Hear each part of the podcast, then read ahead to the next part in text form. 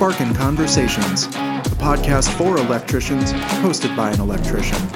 The Electrical Association is committed to keeping electricians in the know about the latest developments in the industry. Experts will be on to help answer the tough questions, talk shop, and give tips to help make your jobs work.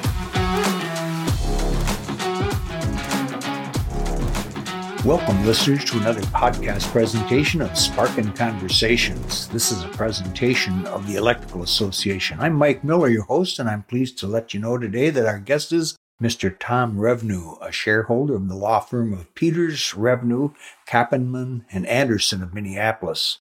Tom's practice areas lie in labor relations, employment law, labor and employment litigation, benefits, and corporate law. Welcome to our podcast today, Tom. Uh, you bring to our show a wealth of legal credentials and experience as a labor relations attorney. Please share with our listeners some of your specific interests in law. Well, thanks, Mike, and thanks to the Electrical Association for having me today.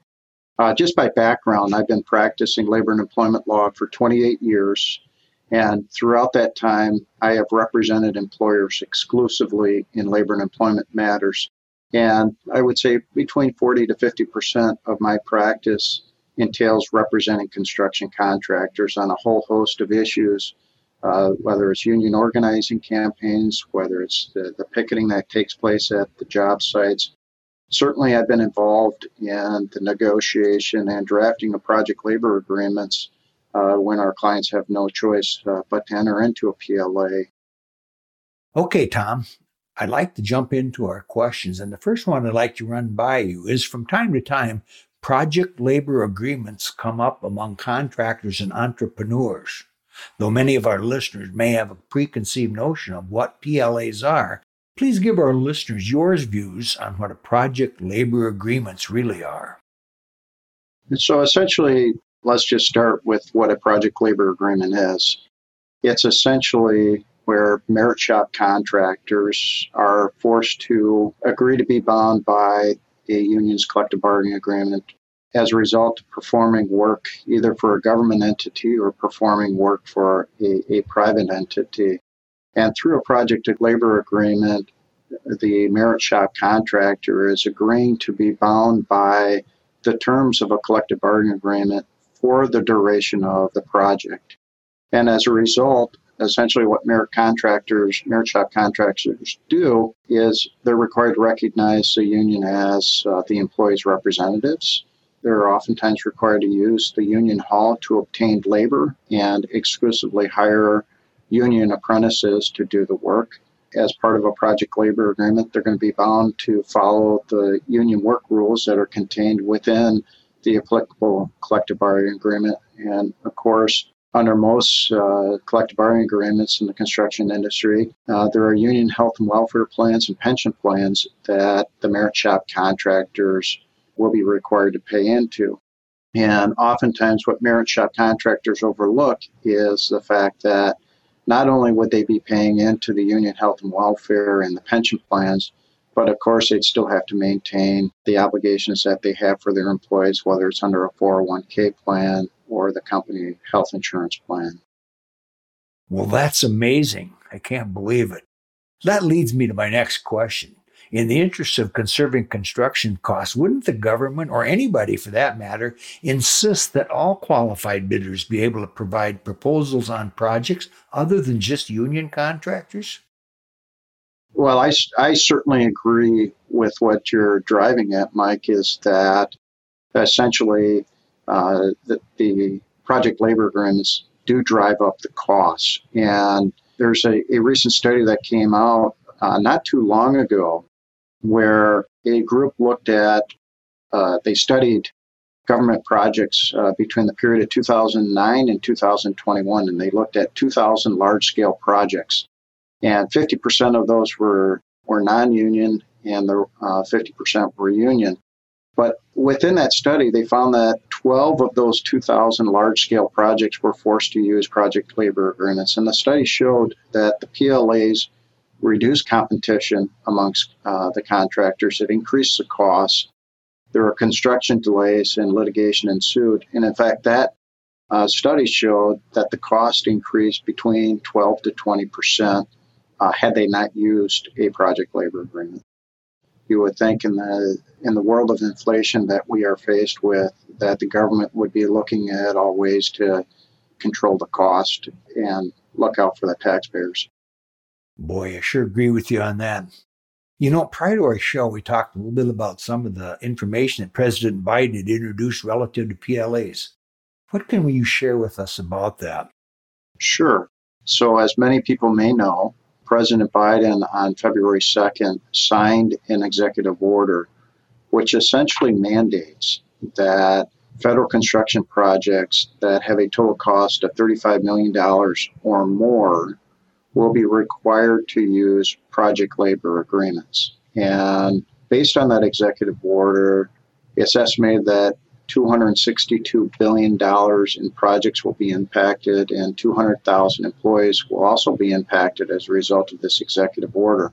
Within his executive order, not only did he say that construction projects that cost more than $35 million or more will be required to use PLAs, he also built in a caveat that federal agencies can also uh, require the use of PLAs even for those projects that are below the $35 million threshold.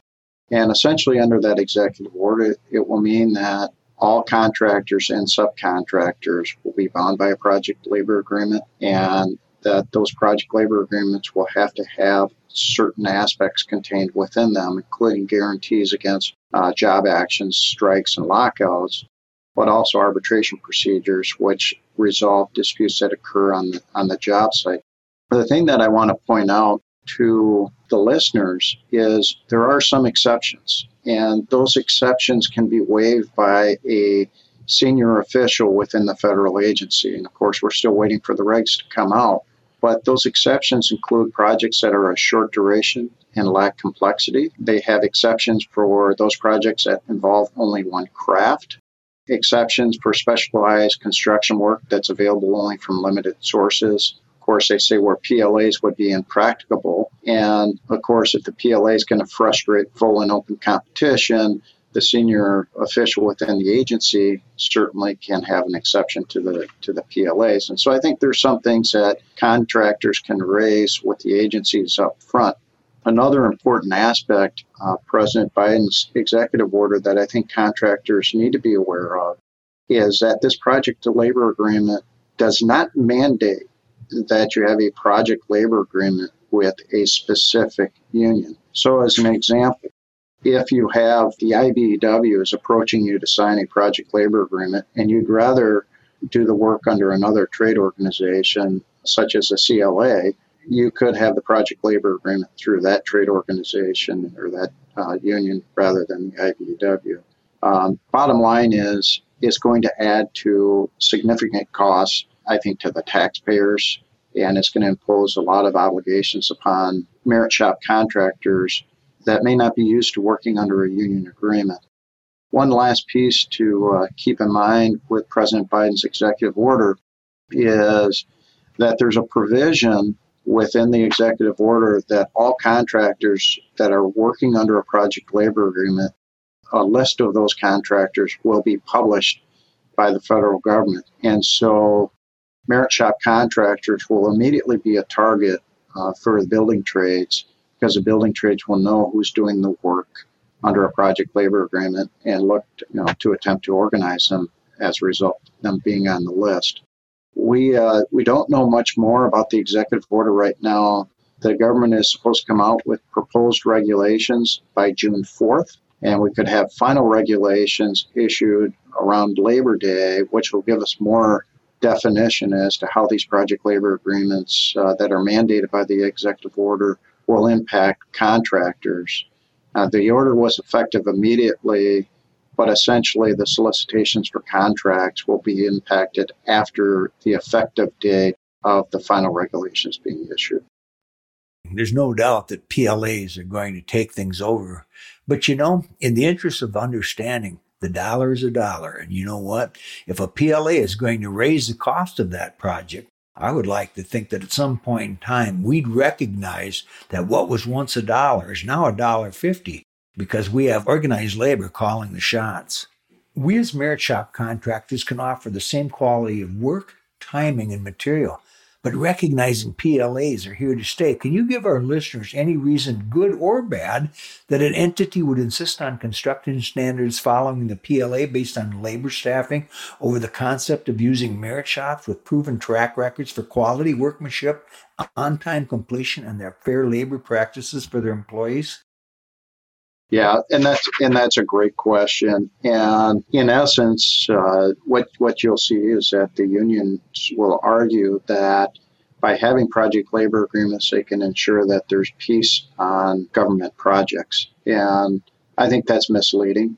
As I indicated earlier, uh, studies have shown that on projects, government projects where there are no PLAs, there really aren't issues with regard to labor peace or projects being done on a, on a timely basis. In fact, the studies show just the opposite that it's those projects that are operating under a PLA where there are reports of labor unrest, poor quality, and cost overruns. And I can't emphasize enough that uh, there have been studies that show that project labor agreements increase the cost of 12% to 20% uh, versus had they been done through open and free competition. And just uh, to go back to your comment earlier, I wholeheartedly agree with you that the more the general population is aware of what a project labor agreement means and how it impacts them as taxpayers, they're not interested in, in the PLAs because they see that it's really just trying to protect the unions and it doesn't provide the general public with a better quality project or uh, lower costs. In fact, it's just the opposite. Well, Tom, I know you kind of alluded to this a little earlier in the conversation, but I'd just like to ask you another one. Does a PLA apply to all trades on the project, or may the owner negotiate with subcontractors or exclude them from the mandates of the PLA? Yeah, great, great question. And it's really going to be dependent upon uh, the owner and and the project labor agreement. And I will tell you that most project labor agreements are going to require that all of the trades are covered under the project labor agreement. However, having said that, I've certainly been involved in some project labor agreements or seen project labor agreements that will specifically exclude certain type of work. And it may be that the work has to be done by a specialty contractor and that specialty contractor is non-union as an example. But certainly there is some movement for negotiation under the uh, PLAs before they're drafted. But rest assured that the building trades are going to try to cover everything and everyone, and it's going to be dependent upon the owner to negotiate something other than all trades being covered under the project labor agreement. Okay, Tom, moving on to the next one. Are you aware of any arguments or by organized labor that project labor agreements are not good for union workers? I actually am. Uh, there's a, a scenario where cert, certain uh, unions are excluded from performing work under a project labor agreement. So, to give you an example, the city of Duluth has requirements that construction work be done by the building trades. And in essence, what that means is that if you are not signatory to one of the building trades, you cannot perform work for the city of Duluth. Uh, so, as an example, uh, up in northern Minnesota, there are a lot of contractors that are signatory to the Christian Labor Association, and the CLA is a labor union, and the CLA has been excluded from performing the work under the project labor agreement. And that's uh, one good example of where LPLAs are not good for union workers. Even if they belong to a specific trade, they're not allowed to perform the work because they don't belong to the right union. Interesting. Well, Tom, if you had a crystal ball and could see into the future, perhaps 2032, can you give us a projection on where you would see the labor market going as far as PLAs are concerned? Yeah, that's a that's a great question, and you know, I I firmly believe that the more the general public knows about project labor agreements, the less interested they are. And the more our politicians are educated as to what a project labor agreement means and the impact that it has on taxpayers, I think the less interested they are to a certain extent. Additionally, there are a lot of legal challenges taking place around the country with regard to project labor agreements. And some of the listeners may recall that there was a case uh, that was decided by the Supreme Court not too long ago uh, that involved public employees and those public employees being required to pay union agency fees. And that was a Janus decision that was decided by the Supreme Court not too long ago. And essentially, in the Janus case, the Supreme Court said that the First Amendment prohibits non consenting public employees from being required to pay union agency fees. And I do believe that a lot of project labor agreements may run afoul of the Janus decision, uh, particularly if they're not carefully drafted, because oftentimes they force employees to join a union that they don't want to join. And that's essentially the government forcing these employees to join an association that they don't want to, which would be in violation of the First Amendment. So, looking uh, into the crystal ball, and perhaps I'm optimistic, but I do think that hopefully PLAs will become uh, less of an issue, you know, certainly 10 years from now as the general public is educated and they realize what the additional costs mean to us as taxpayers. It's firms like yours that help give contractors a fair playing field I think that's so important in this world where it's tough to find representation that's going to do the job that I need them to do to protect me and make sure I have work coming down the line. Without people like you doing your job, we'd be in trouble. So, on behalf of the association, I'd like to thank you for all the things you do for contractors. We need more people like you, Tom. So, as we draw close to another ending of the podcast, I'd like to thank you for being our guest today on Project Labor Agreements. As I mentioned, Tom is an attorney for the law firm of Peters, Revnew, Kappenman, and Anderson in Minneapolis.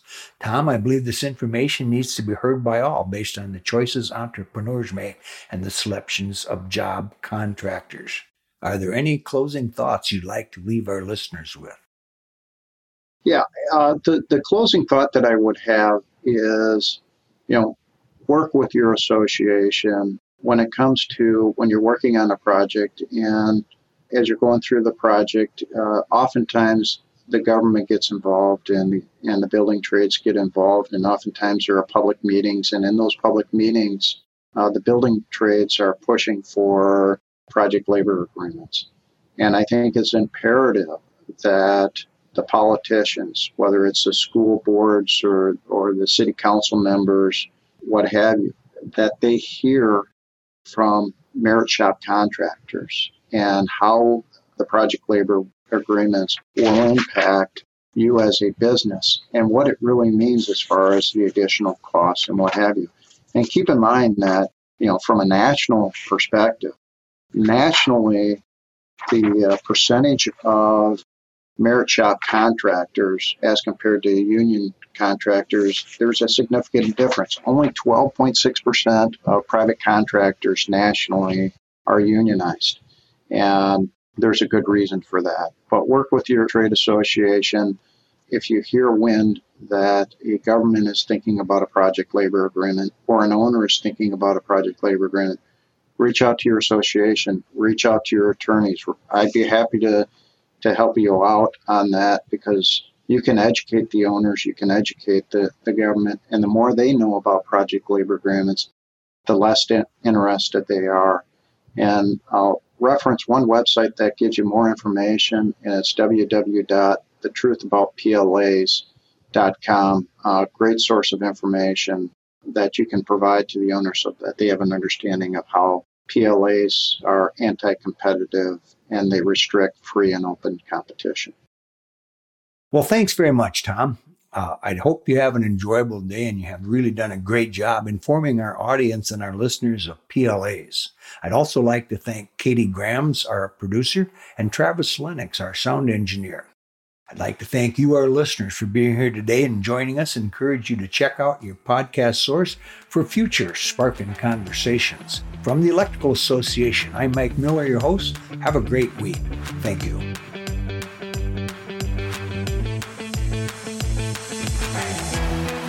Spark and Conversations is a production of the Electrical Association.